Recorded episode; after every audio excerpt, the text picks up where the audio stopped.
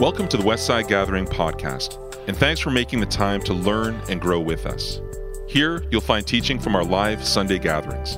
After the message, we'll say a little more about our church and how you can connect. But for now, let's jump right in. Let me start with a story. It's a little bit of a of a of an endearing one or a, or a difficult one, but it was a Thursday morning, seven fifteen a.m. I just came out of the shower. The phone rings. I was living in a home in Laval. I was came to back then we had landlines, so I walked to the phone in my kitchen. And uh, it was the corner of my kitchen, right near my patio door. And uh, I, I, my hair was still wet. I had hair back then. My hair was still wet. And my older brother called. And I, I immediately knew what he was calling about. And he said, Dave, uh, Dad passed away fifteen minutes ago. And um, that morning, hearing that message, we were walking through a season of my dad's life where he was um, fighting cancer.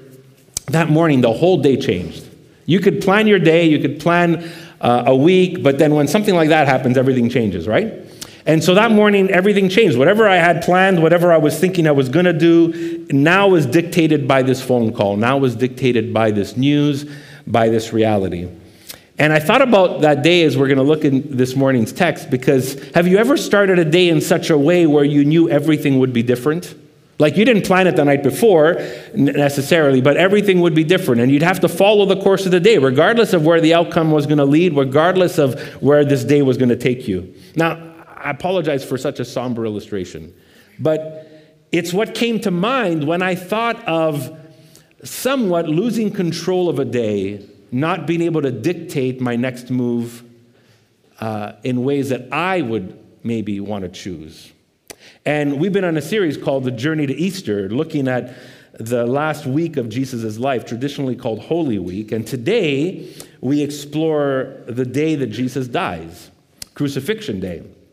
And it started like this. If you got your Bibles, Mark chapter fifteen, and we're going to be in and out of that chapter. We're not going to read the whole thing. My hope actually for today is that once we're done, you'll want to go read Mark fifteen and maybe the other gospel writers' telling of that day. So I hope we can have enough of it to immerse ourselves in it, and uh, not enough of it so you can go dig in yourself. Our groups this week uh, actually worked through this passage uh, here on site and in homes, and it was wonderful. But let's start, let's start a few verses of Mark fifteen together. Very early in the morning, the chief priests with the elders, the teachers of the law, and the whole Sanhedrin made their plans. They bound Jesus, led him away, and handed him over to Pilate. "Are you king of the Jews?" asked Pilate. "You have said so," Jesus replied. The chief priests accused him of many things. So again, Pilate asked him, "Aren't you going to answer? See how many things they're accusing you of?"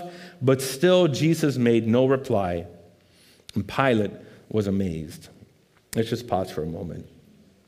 God, we want to posture ourselves to sit in this day as we read it from the Gospels. Would you grab our attention? Would you help us um, have a sense of what it was like to be present that day in any way possible?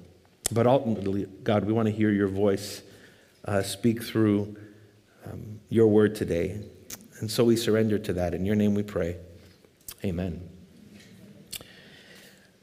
Mark starts off, and other gospel writers would do similar, where it's, they tell us it's the morning, and they tell us that the religious leaders made their plans. There was thinking and reflection and intention around this day, plans from the earliest, early start of this day, basically to bring about Jesus' death.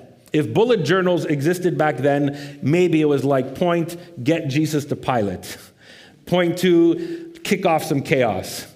Maybe he'll get arrested. And if you uh, chart out the three goals that you want to complete in a day, maybe one of their top goals that day in their journal was get Jesus killed. And this is how the day started. They made their plans. What I find fascinating about Mark fifteen is that there's passive grammar almost throughout the whole telling of this story, this moment of Jesus' life. What I mean by that passive grammar is things are being done to Jesus. Things are being done to Jesus. Verse one, we read, they led him away. That was done to him. They handed him over to Pilate. Verse ten reminds us that it was the chief, it was, it was in the self-interest of the chief priest to hand him over to Pilate. Verse fifteen reminds us that they, they had him flogged. They handed, had him handed over to be crucified. We'll read a few verses here, verse sixteen to twenty. And look again of this passive grammar, this happening to Jesus. The soldiers led Jesus away into the place and called together the whole company of the soldiers. They put a purple robe on him, then twisted together a crown of thorns and set it on him. They began to call out to him, Hail, Hail King of the Jews. And again they struck him on the head with the staff and spit on him. Falling to their knees in mockery, they paid homage to him. And when they had mocked him, they took off the purple robe. They put on his clothes again, and they led him out to crucify him. These are all things that are happening to Jesus. He is walking through this, and they're being done to him. He's not, in, in a sense, controlling that moment. And there's something different about this day because Jesus allows these things to happen to him, and it's leading him right to crucifixion. Now, if you've read the Gospels, you will know that Jesus tends to be in control. Now, he's not controlling. He's not, you know, dominating in that way, but he remains in control. When the disciples, you know, were, even when we think about the story a couple of weeks ago, like to, to get to the, um, to pick up a donkey and find a person, Jesus is saying, go do this, go do that, this is what's going to happen. When earlier in the gospel stories, things happen, he, he uh, performs a miracle, he teaches in a way with authority, and everybody's enamored by him, and they want to tell people, and his response is, no, no, no, no, don't tell anybody who I am. Not yet. He's controlling the story. He's controlling the perception. Often you hear him say, let's stay here when the disciples want to go, or let's go there when the disciples want to stay, or we want to go over. He's directing things. And one of the most, you know, famous words of Jesus' invitation to us, which is directive, is follow me, right? Follow me. And interesting, John chapter three, verse thirty, we read this. In the moment where they try to arrest him, it says, John says, no one laid, laid, hand on, laid hands on him because his hour did not yet come. Jesus controlled the narrative, controlled the moment. Several chapters later, as John describes in chapter eighteen, he's confronted by soldiers to arrest him in the garden. And Jesus says, who are you looking for? They say, Jesus of Nazareth. And then he says, I am he. So from this moment of like, hey, the hour has not yet come, to my hour has now come. It, it shifts, it changes. Jesus moves from purposeful resistance, as he, in a sense, directs and guides the narrative, to, pers- to purposeful relinquishment or personal resignation. And it's probably one of the most difficult things to discern in life is to distinguish the moments when we're meant to, to resist or fight, or when we're meant to, to let go or relinquish. It's a difficult decision in life when our ambition should lead us to move or our ambition should lead us to wait. Our ambition should lead us to act or our ambition should lead us to let go. And somehow, Jesus knew when to resist and when to relinquish, and both those decisions were out of his purpose. Both those decisions were purposeful. So when we get to this scene told by Mark and the other gospel writers that this is happening to him, that these things are taking place to him, it's very different. And it gives us an echo of some of the prophetic words from Isaiah fifty-three, one of the famous passages that describes or echoes or looks towards the suffering of the Messiah. fifty-three verse seven, Isaiah says that the Messiah would be like a lamb that is led to slaughter. led to the slaughter. And we get an image that's quite common uh, of Jesus from Isaiah, or of the Messiah. Later we know it's Jesus, the image of a suffering servant. the image of Isaiah's prophetic description of the Messiah. In a sense, he's a servant. He's, he's, a, he's a royal king. He's envisioned as a royal king with power and authority. Isaiah in that chapter actually says he's exalted. He's lifted up. There's something powerful. There's something kingly about this, this servant. But then Isaiah also envisions a suffering servant, unlike the kings of the world. And this suffering servant, this royalty, this king would, would not have a military uprising, would not create a rebuilding of the temple, was not enamored with crowds, even though crowds got close to him. Sometimes he just kind of stepped away and is like, I'm not rushing to the crowds. I don't need the crowds, even though sometimes they're here. Mark's crucifixion story fits Isaiah's vision of the Messiah. And if you read through it, what struck me this week as we were with our groups, uh, just, just working through this text, was two words come out six times each as Mark tells us this story. The first word that's written six times in this telling is the word king, is this idea of a, of a royal servant. Thinking back to Isaiah, six times Mark brings, this, brings us close enough to hear the voice of Pilate, the voice of the soldiers, the voice of the chief priests that refer to Jesus as king. We get close enough to the scene of the cross where a sign is placed there, where they give him a label, where they give him a name. He's called the King of the Jews. Jesus never utters the word king. Jesus never says in that moment, I'm a king. Jesus never says, call me king. Mark is telling us this story, and six times, even though it's said by other people and then just placed on a sign, six times the word king comes up. He makes sure this title, this word is present. And I don't think it's by accident, because it echoes Isaiah fifty-three, but it also fits into how Mark tells us the story of Jesus. Right from Mark chapter one fifteen, he says, the kingdom of heaven is near. Jesus, he quotes Jesus, repent and believe. The kingdom of heaven is near. Repent and believe. And just five days earlier, in the triumphal entry, as Jesus enters into Jerusalem, we talked about it a couple of weeks ago, Jesus is celebrated as a potential king. They see him coming, and they're like, maybe he's the one. Maybe he's going to be the true Messiah. Maybe he's the one who will save us. Hosanna, God save us. These palms on the floor as, as Jesus on a donkey walks. It's a, it's a humble entry, but it's still an entry. It's still like a civil procession with shouts of affirmation hailing him as king in a sense. So King Jesus, King Jesus. And Mark, somehow, in the middle of telling us this story of all these things being done to Jesus, without Jesus ever uttering the word, Mark lets us know that other people use the word king all throughout that day. And Mark uses another word six times. Now, don't get caught up on, you know, it's equal measure here, but it is kind of cool that it's written both, kind of given in the same amount of space in the story. And the word that comes up six times is the word crucified. Six times king, six times crucified. Again, never said by Jesus. The religious plan it, the crowds want it, Pilate allows it, history takes note of it. Six times in this story, the word crucified comes up. And the question is, can this person, can Jesus be a true king, a divine king, a God-becoming king and Messiah? Can he be crucified? Does it make sense? Do these two words even work together? Do they function together? Should they be together? Is it blasphemous to even put these words together, give them equal measure in this story, in this moment, in this description of Jesus? But the reality is, is the whole story leads to it. The whole story always leads to this. Fleming Rutledge says that Jesus' sacrificial life led to his sacrificial death.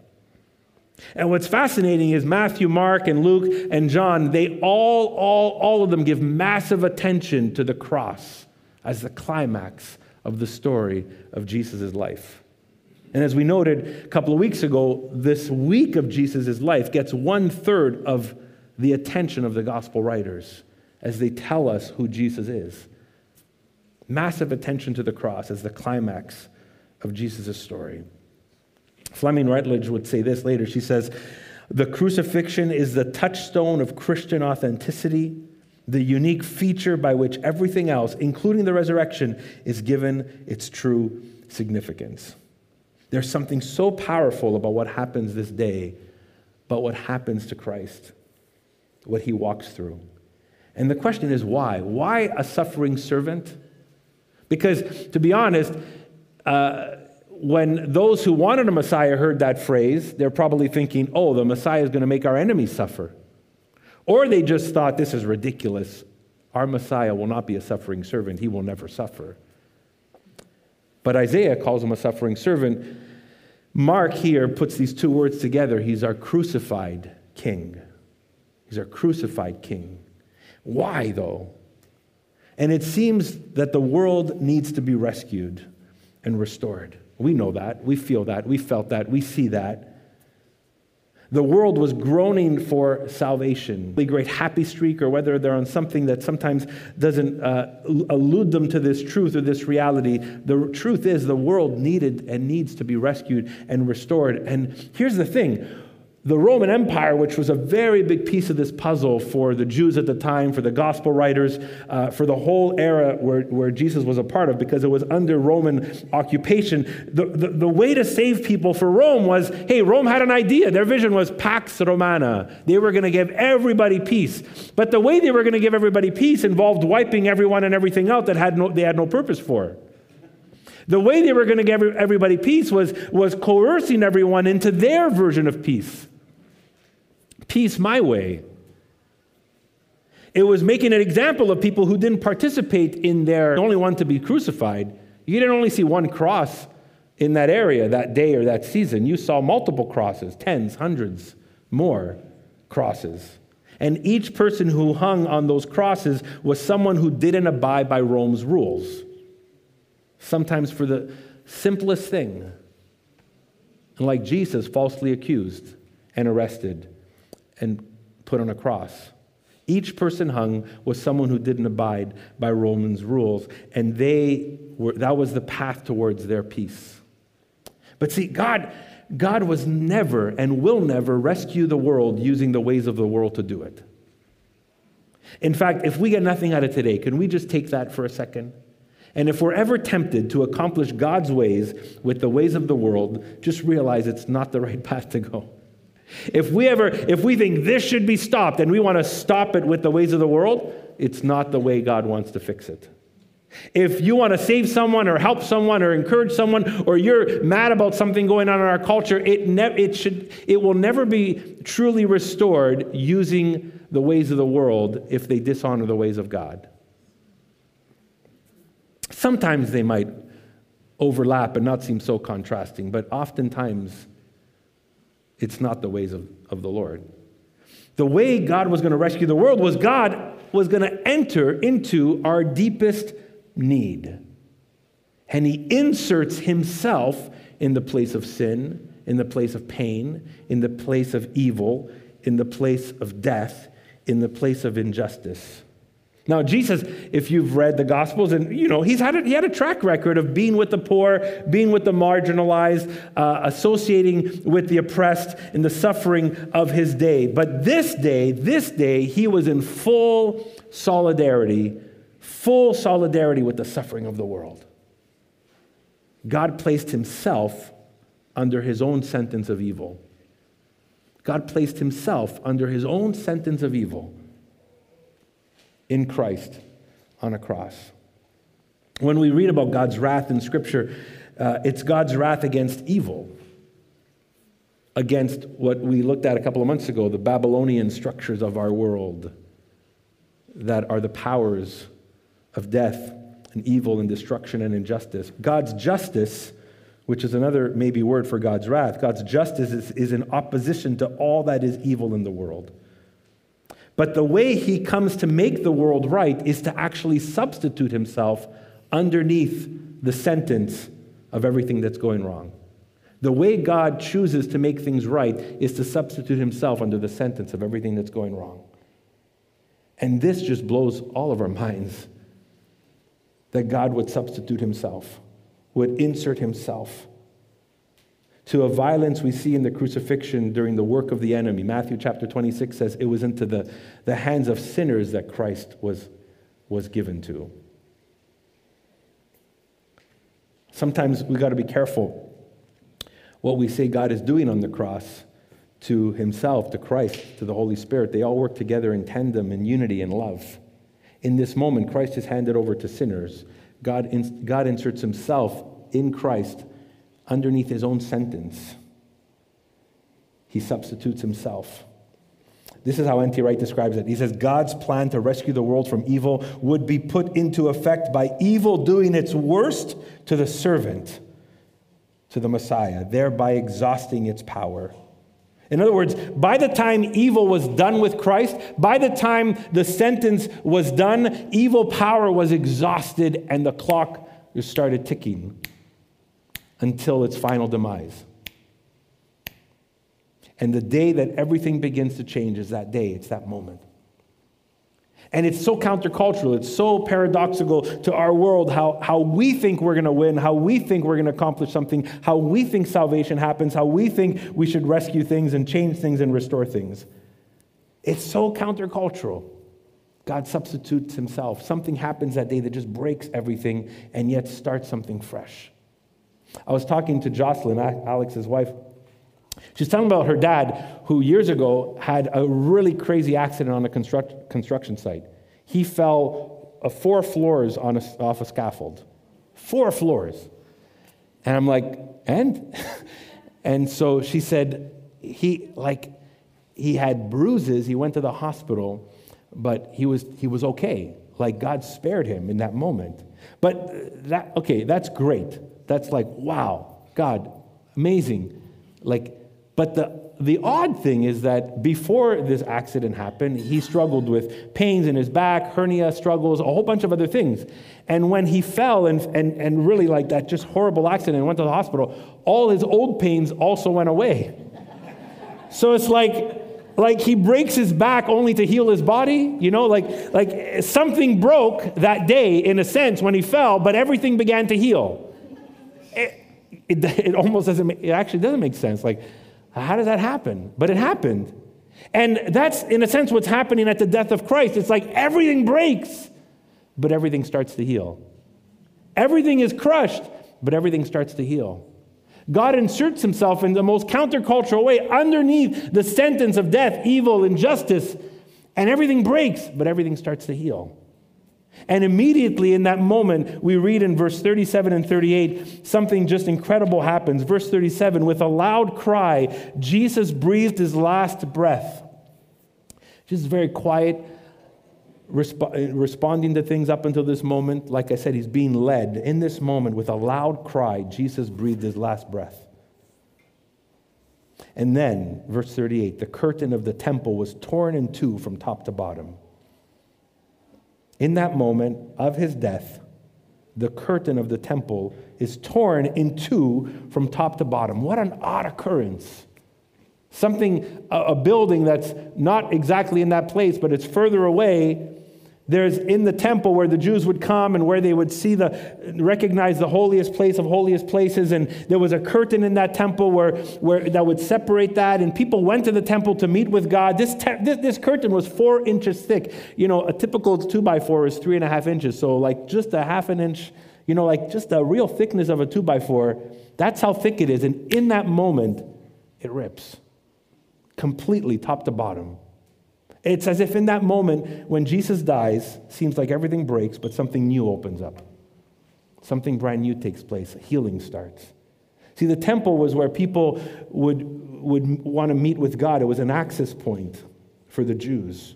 But it also became an obstacle for everyone who wasn't welcome. And it also became an obstacle for those that, that weren't Jewish. It became a place of non-access, of disconnection, of separation, and worse, five days earlier, Jesus walks into the temple, condemns it as he flips the tables over.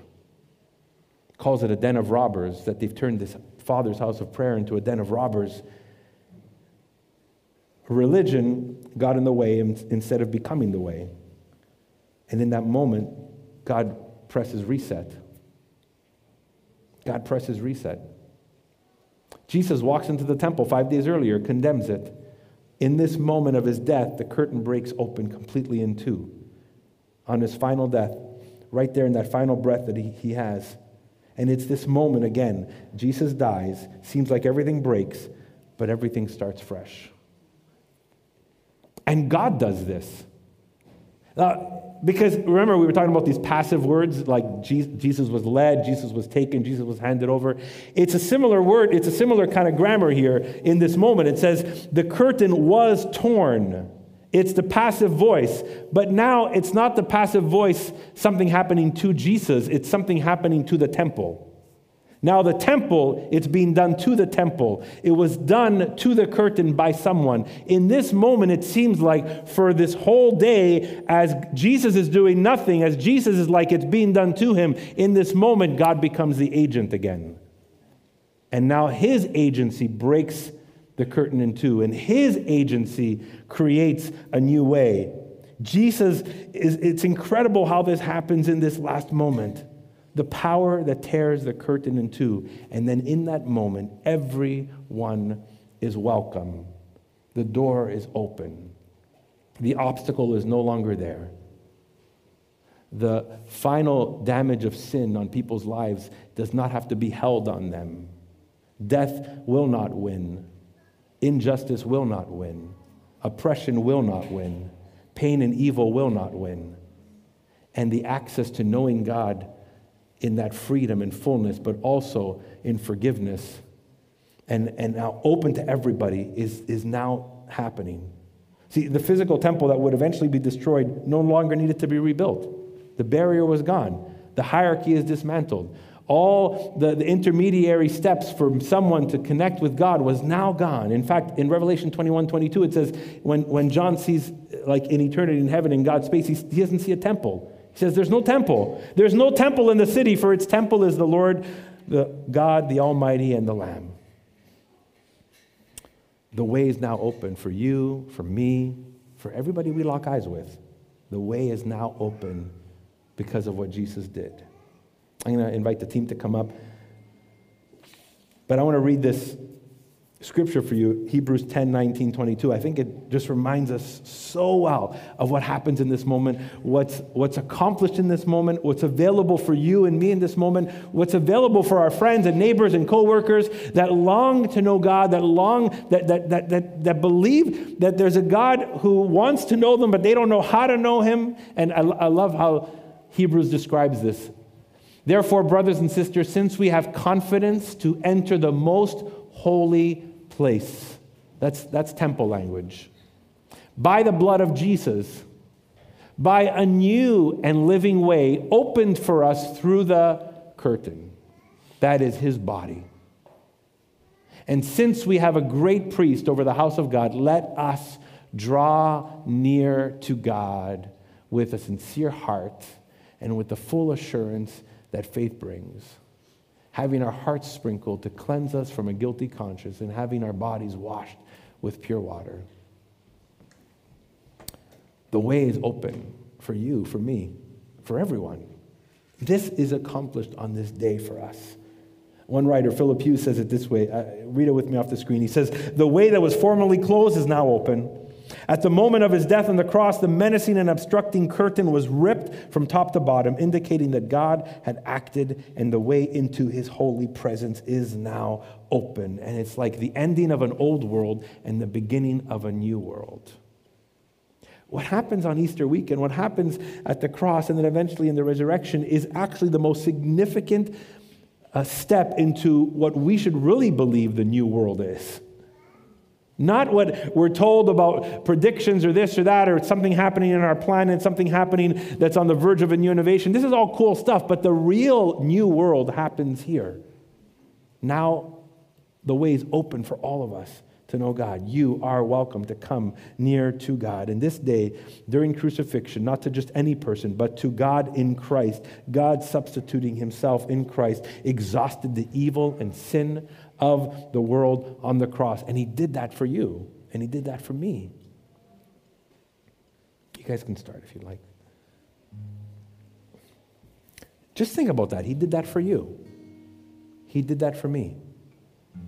Now, not only for me, I know he also did it for you, but not only for you, he did it for us. Not only for us, he did it for people who aren't here. He did it for our neighbors. He did it for our friends, our family members. He even did it for those who curse God all day. He, Jesus did it for his enemies. Jesus did it for those who put him on the cross. Jesus did it for the chief priests who were planning from the, the top of the day in their journals, man, if we can accomplish one thing today, let's see Jesus die. He did it for them too. He did it for the Roman soldier. He did it for Pilate. He did it for everybody. He did it for everybody. So everybody can respond to his invitation to life and relationship and hope and forgiveness and freedom. So everyone can walk from the old life to the new life. So everybody can walk from death to life. So everybody can move from hope to despair, from despair to hope. So everyone, everyone can be made whole, can be freed, can be forgiven.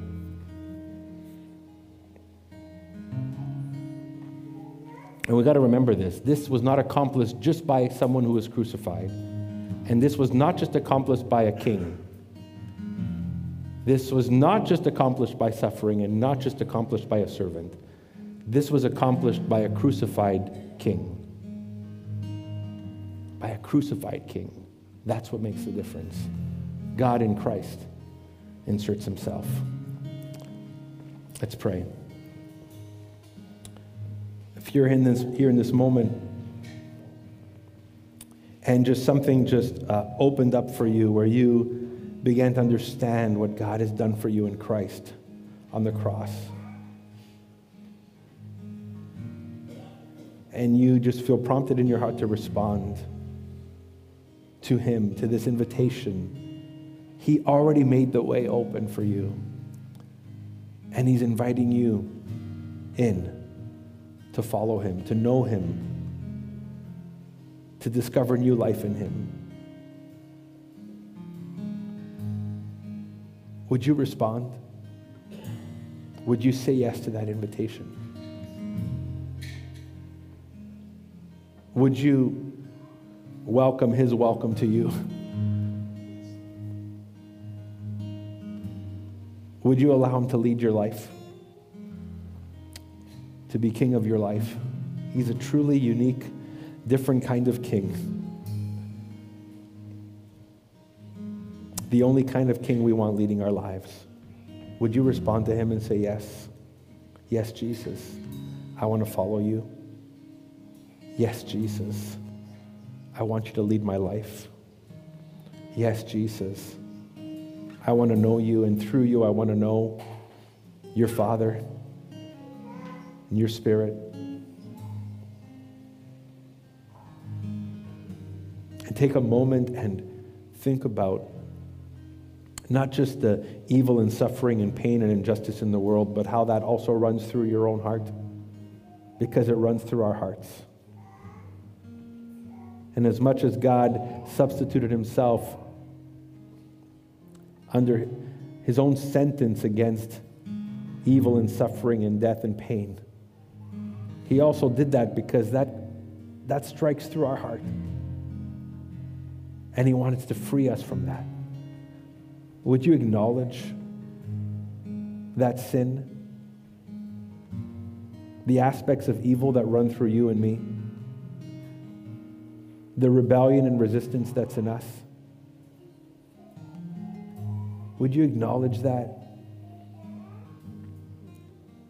And in repentance say, Jesus, I want to turn away from that because you are making a way for me towards freedom.